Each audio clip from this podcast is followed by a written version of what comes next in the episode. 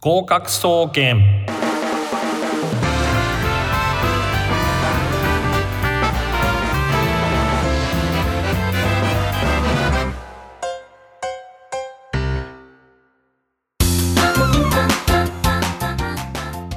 皆さんこんばんは。19時になりました。合格総合研究所略して合格総研の時間です。私は月の前半パーソナリティの渡辺敦です。よろしくお願いします。えー、6月はですね、えー、5週、えー、火曜日がありますので3週私が担当しまして来週からは中野秀人先生が、えー、担当します。毎週火曜日19時調布 FM83.8 より合格総研はお届けしております。スマホパソコンタブレットの方はリッスンラジオリスラジというアプリをダウンロードしていただけますと全国どこからでも合格総研を聞くことができますのでぜひダウンロードしていただき合格総研をブックマークしておいてください。この番組は大学受験をメインにさまざまな受験資格試験など目標に向かって頑張っているリスナーの皆様そしてそんな人たちを、えー、まあ、応援している方々こういった人たちをまとめて、え、応援する学習応援型バラエティ番組となっております。早いものでリモート収録になって、まあ、8ヶ月目終わりました。えー、今回もここ高松市香川県高松市にて孤独にリモート収録をしております。えー、私がセミリタイヤして、えー、縁もゆかりもない、え、四国の香川県高松市に移住してから1年と5ヶ月目が過ぎようとしております。ということでですね、え5月も15日ということで半ばまで、え来ましたね。えこういうことで、まあ、結構ですね、えムシムシしているというそういうこと、えだと思います。でそんな中ですね、え、まあコロナ、えー、で不要不急の、えー、まあなんですかね、えー、外出を避けてください、えー、でイベントは全部中止ですよ。と夏祭りや花火大会の中止も伝わってきています、えー、そして6月はもともとですねまあそのコロナが蔓延してなくても、まあ、カレンダー通りで、まあ、祝日祭日といったものが一切ないえー、月なのでもともときついんですけどさらに追い打ちを、えー、かけてるかと思いますでしかも今年はですね梅雨入りが全国的に割と早めで、えー、まあ、春らしいそういうな爽やかな晴れ間っていうのを体験する機会が日本全国で少なかったということですが、まあ、もうすぐ梅雨明けですよね。でまあそして、え夏も待っております。ま、夏が来てもですね、えー、今まで通りはしゃげないじゃないかという方もいますけれども、まあ、こんな時期はですね、インプットに限りますね。直感を鍛えるためのインプット、本、えー、映画、そしてラジオなんかで、まあ、いろいろな情報を仕入れたりとか、えー、感性を磨いたりするのに使うといいのではないかと私は個人的に、えー、思っております。えー、そういえばですね最近読んだ本で非常に印象的だった、えー、ことは何かっていうと多くの人間っていうのはクリエイティブな人か、えー、ポリティカルな人かの2つに分けることができるというお話ですね。えー、ポリティカルな人っていうのはまあ政治的ということですけれども人間関係っていったものを重視しすぎると。でそれはあの悪い意味でですね、えー、自分より立場な立場が高い、え、目上の人に対しては、えー、ヘイコラして、まあ、そうでない人の、え、自分よりも低いとその人が感じている立場が弱いと感じている人には、まあ、見下したり存在な対応をする。そして、えー、自分が過去に何をしてきたかっていうことを重視する。こういう人がポリティカルと、えー、いうことですけれども、えー、それに対してですね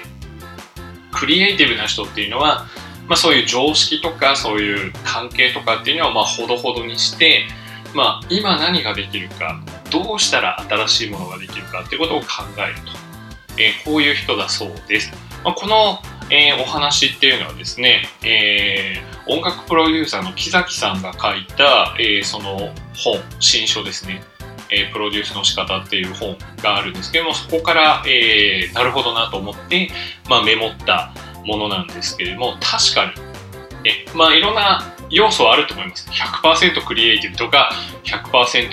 えー、ポリティカルっていう人は、まあ、なかなかいないと思いますけど、まあ、大体のカラーでどっちを重視していくかっていうのは分かってくるかもしれません。で、まあこんな時代でですね、ニューノーマルなんて言われたりしますけれども、今までの社会常識とかこれまでの成功法則っていうのが、まあ、コロナによってルールチェンジが起きて何も、えー、通用しなくなってきたという社会にあってはですね、クリエイティブな、えー、人間でいた方がいいのかもしれません。でそのクリエイティブになるためにはですねまあ何もない材料がない素材ゼロの状態からクリエイティブになれててもちょっと難しいですよねこれは非常に大変だと思いますので、えー、まあ、まずはいろいろな情報っていうのをインプットしていく。えー、で、そのクリエイティブっていうのは結局何かっていうと既存のものを上手に新しい組み合わせ新しい順序で提示することっていうのがクリエイティブだと。まあ、これはですね、まあ、経済学者の、まあ、創造的破壊と呼んだシュンペーターさんイノベーションとえー、生みの親ですけれども、えー、その人もおっしゃってることなので多分ね今までにあるものをどういうふうに新しく組み合わせていくかっていうことがこれからは大切だと思いますので、まあ、皆さん、えーまあ、こんな梅雨の時ですけどお互いですねインプットをして、えー、まあなんですかね将来に備えていくということが、えー、まあ賢い時間の使い方なのかなと思います。無理して、まあ、路上で飲んでもうしょうがないですからね、えー、まあ、ほどほどに、え、して、えー、梅雨明けをお互い待っていけたらなというふうに思っています。ということで、えー、今日最初にですね、えー、お届けする曲は癒しをメインテーマにして、えー、お届けします。オーストラリア出身で、まあ、現在アメリカで活躍しているアーティストキーサーバーさんという人がいます。まああのなんですかね優しくてこうまああの素敵な声なんですけれども、えー、現物というか実際の、えー、要するにですねアーバンさんもかなりですねキース・アーバンさんもイケメンなのでまあこれからお届けする楽曲気に入った、えー、リスナーの方はぜひですねミュージックビデオなんかをチェックしてみてください。開運プロジェクト開運プロジェクトのコーナーとなっておりますこのコーナーは運気の上がる情報をお届けしてリスナーの皆様の運気をどんどん上げていこうという、えー、力本願なコーナーになっておりますでまあ憂鬱な日々が梅雨で続きますけれども、えー、今日はですねとっておきの話としてまあなんですかねえー、まあ、偽善者の見分け方ということでテーマでお送りしていきたいと思います。まああのですね、予備校業界なんかっていうのはですね、まあ、結局ですね、えー、一つのカリキュラムを、まあ、各教科複数の講師がですね、えー、分担して教えてるので、チーム戦ではあるんですね。まあいろいろなところがあります。まあ単価ゼミみたいなところを売りにしている人は、まあ講師で売ってるっていうことになるわけですけど、まあよくある受験とか、まあそういったことに関して言うのは、まあ、努力は決して裏切ら裏切らないと。えー、努力は実るとか、えー、努力すれば報われるっていうこういうですね、まあ、宗教と呼んでしまっていいと思いますけれども、まあ、根拠のない、まあ、そのお話っていうのを結構ね、えー、予備高校師なんかは真正面からお話ししていたりとかしてでそうだそうだということですね。まあ正確に言うと努力したから裏切らない。結果は裏切らないでほしい願望ですね。努力したので実ってほしいというのがまあ正解なんじゃないかなということです、えー、正しい形で、えー、努力をすればというのがまあ前提ですけれども、えー、実る可能性が高いと、まあ、それぐらいの感じで理解しておくのがいいんじゃないかなというふうに思います。えー、まあ、恥ずかしながら私もですね、まあ、この業界っていうのを、えー、本格的にやり始めたのは、まあ、大学院生の頃です。つまり22歳ぐらいですね、えー、からなんですけれども、大学受験、えの、えまあ、大きい予備校で、え働くようになったのはですね。えー、なので、まあ、その頃はこういうお話をどんどんしてましたけれども、割とですね、えー、結構、まあ、中堅とか、まあ、ベテランぐらいの人でもこういうことを平気で、えー、言ったりするんですけど、努力は裏切らないんだとか、ええー、努力すれば合格するとか、まあ、そういうことを、え言いがちですね。どうでしょう？中学受験とかお受験の、えー、控えてる、えー、お子さんにもこんなことを話しているパターンが多いかと思いますけれども、まあ、基本的にはですね、えー、まあ、試験っていうのは範囲とか傾向っていったもの出題傾向っていうのが決まってるので、まあ、それに沿った、え勉強努力を積み重ねていけばまあその努力が報われる可能性っていうのは非常に高くなってくるいうことは言えるんですけれども、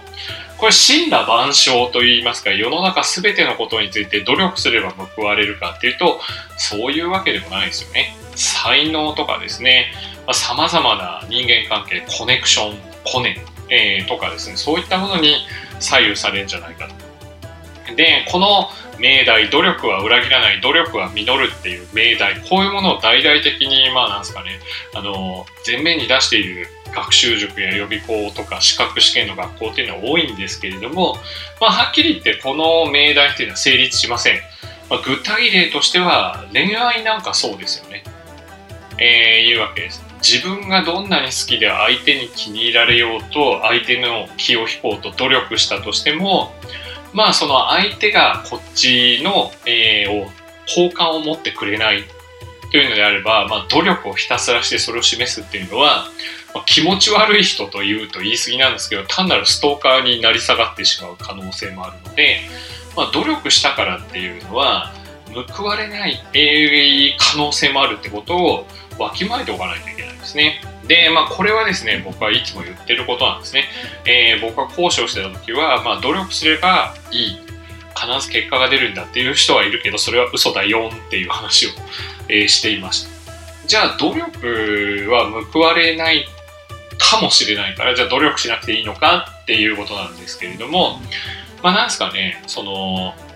努力することによって何が減るのかっていうと多分後悔とかそういう自責の念ですね自分のことを責めるっていう気持ちが減るっていうのが正しいんじゃないかということですね。で、まあ、成功と失敗っていうのは社会の基準で、まあ、確かにあると思うんですけれども、まあ、その成功しても失敗してもそれは体験として残る。まあ、その体験といったものは教訓であり自分が今後改善していくための、まあえー、重要な素材といいますか、えー、になっていくというわけです。まあ、あの時こうすればよかったなっていうのはあの時、えー、こうしなかった自分が生きてきたから感じられるわけであって、まあ、あんまりですねそういうことを、えー、ねねちねち考えていてもしょうがないのかなっていうふうに思います。つまりですね挑戦したり努力したりすることによって何が起こるかっていうと自分の内面がそして内面が変わることによって認識が変化すると。で、まあ、その機械って言ったもの、まあ、試練というやつですけれども、まあ、これがですね、えー、快適な科学技術と現代社会っていうのは、まあ、人間の試練とか苦労を減らそうというのがこれは進歩ということになってますので、まあ、その進歩した社会においてはですねこういうものが減っているということになります。で、まあ、その何を求めていくかっていうことなんですけれどもその成功するっていうこととか失敗するっていうことも出てきますけれどもまあその外からは経歴としてはですね失敗してしまったら例えば第一志望に受かなければそれまでっていう話ですよね。まあ、早稲田に行きたいって言って早稲田に向けて勉強していたけど受かんない。ね。で、まあ、明治とか中央に行ってしまったと。ね。まあ、これはあくまでも大学は具体例ですよ。まあ、そういうことがあった、えー、としても、まあ、その努力した過程とか努力した経験っていうのは自分の財産として、えー、永久に残るわけですね。ユダヤ人の人なんかは結構、ね、ディディアスポラっていうことで、まあ、要するに住む場所とかっていったものを奪われたりとかですね、えー、あるいは社会的にですねその差別を受けたりとかっていうことが高かったらしいんですけどもユダヤ人の人たちの教育っていうのはですねまあ何ですかねとにかくあの財産とか物とかに使うんではなくてそういう経験値とか学問とか才能とかそういう要するにですね無形資産っていうやつですね形のない資産に投資をするということだったそうです。ということで、まあ、努力をすると結局何がいいのかっていうと、えー、後からね、えー、まあ後悔したりとか自分を責めたりなぜこういうことをしなかったんだろうっていうそういう思いが減るっていうことと、まあ、たとえ失敗してもうまくいけば万々歳ですけどたとえ失敗してもその、えー、失敗したことって言ったものが次の自分の改善点、えー、として、まあ、その教材として、えー、残るということがポイント、え、なのかなというふうに思います。まあ、でもですね、まあ、そういうふうな話をしていてもやっぱりまあその若い人たちも割と納得しませんし、まあ、日本の教育制度とかだと努力することはこういいことだみたいな、えー、努力すること自体がいい、ねえー、結果はどうでもいいんだみたいな、えー、指導がまあ偽善ですけどこういうものが蔓延しているところがあります。えー、まあ、とはいえですね、まあ、失敗したりとかすると一時的には深く落ち込んだりしますよね。え努力して綺麗になろうとした。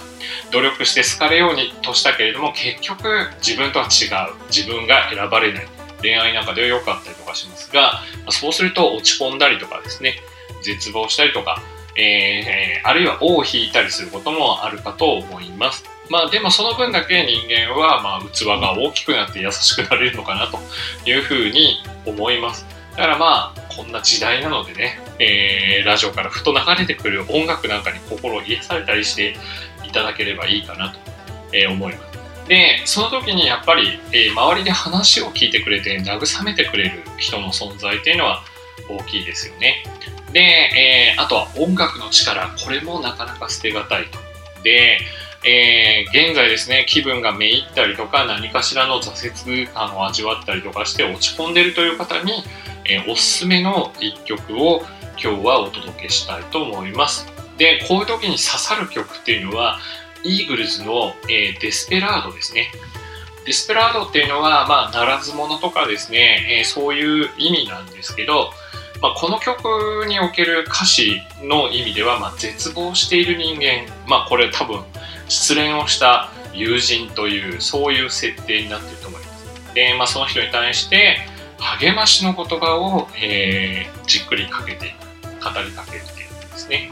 で歌詞にも、えー、注目していただきたいんですがダイヤのクイーンとハートのクイーンっていう、えー、まあ、あの話が出てます。まあならず者ですから、まあ、あの酒場でポーカー賭けポーカーなんかをしているイメージなんでしょうか、えー、けれども、えこれはですねダイヤのクイーンっていうのが、まあ、外見のいい女性でハートのクイーンっていうのが、まあ、心の優しい女性っていう比喩になってるということですね。で、まあ、その、えー、賭けポーカーの話とカードの話とその人の,、まあ、あの女性その人の、えー、希望するダイヤの、えー、ハートを外見している、まあ、素敵な女性と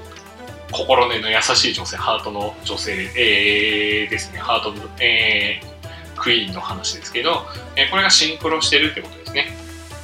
で、まあ、トランプのカードを比喩に使うっていうのは、まあ、以前この番組でもかけましたけれども、まあ、映画「レオン」のエンディング曲であるスティングの「Shape of My Heart」でも、えー、比喩が出てきますね。えーまあ、ということで歌詞に注目して、そろそろお別れの時間がやってまいりました。あっという間の30分間でしたね。えー、この番組合格総研ではお便りを募集しております。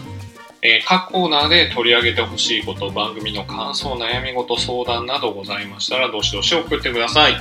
宛先を申し上げます。メールアドレス、すべてアルファベットの小文字で、gokaku.music- bunker.com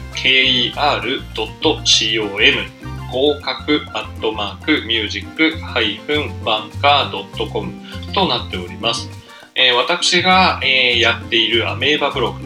ある予備校講師の日常バージョン2というブログ、こちらの、えー、メール送信欄からでも結構です。えー、実はですね、2005年から私は、えー、ニフティのココログというところで、ある予備高校師の日常というのをやっていました。で、その後ですね、2018年にブログをアメブロ、アメーバブログですね、えー、に引っ越しまして、こちらの方で続けております。ということで、まあ、2021年なので、通算ですね、16年ぐらいの、要するに、えー、ブログが残っていたりとかしますけど、まあ、もし、えー、気になる方はぜひですね、チェックしてみてください。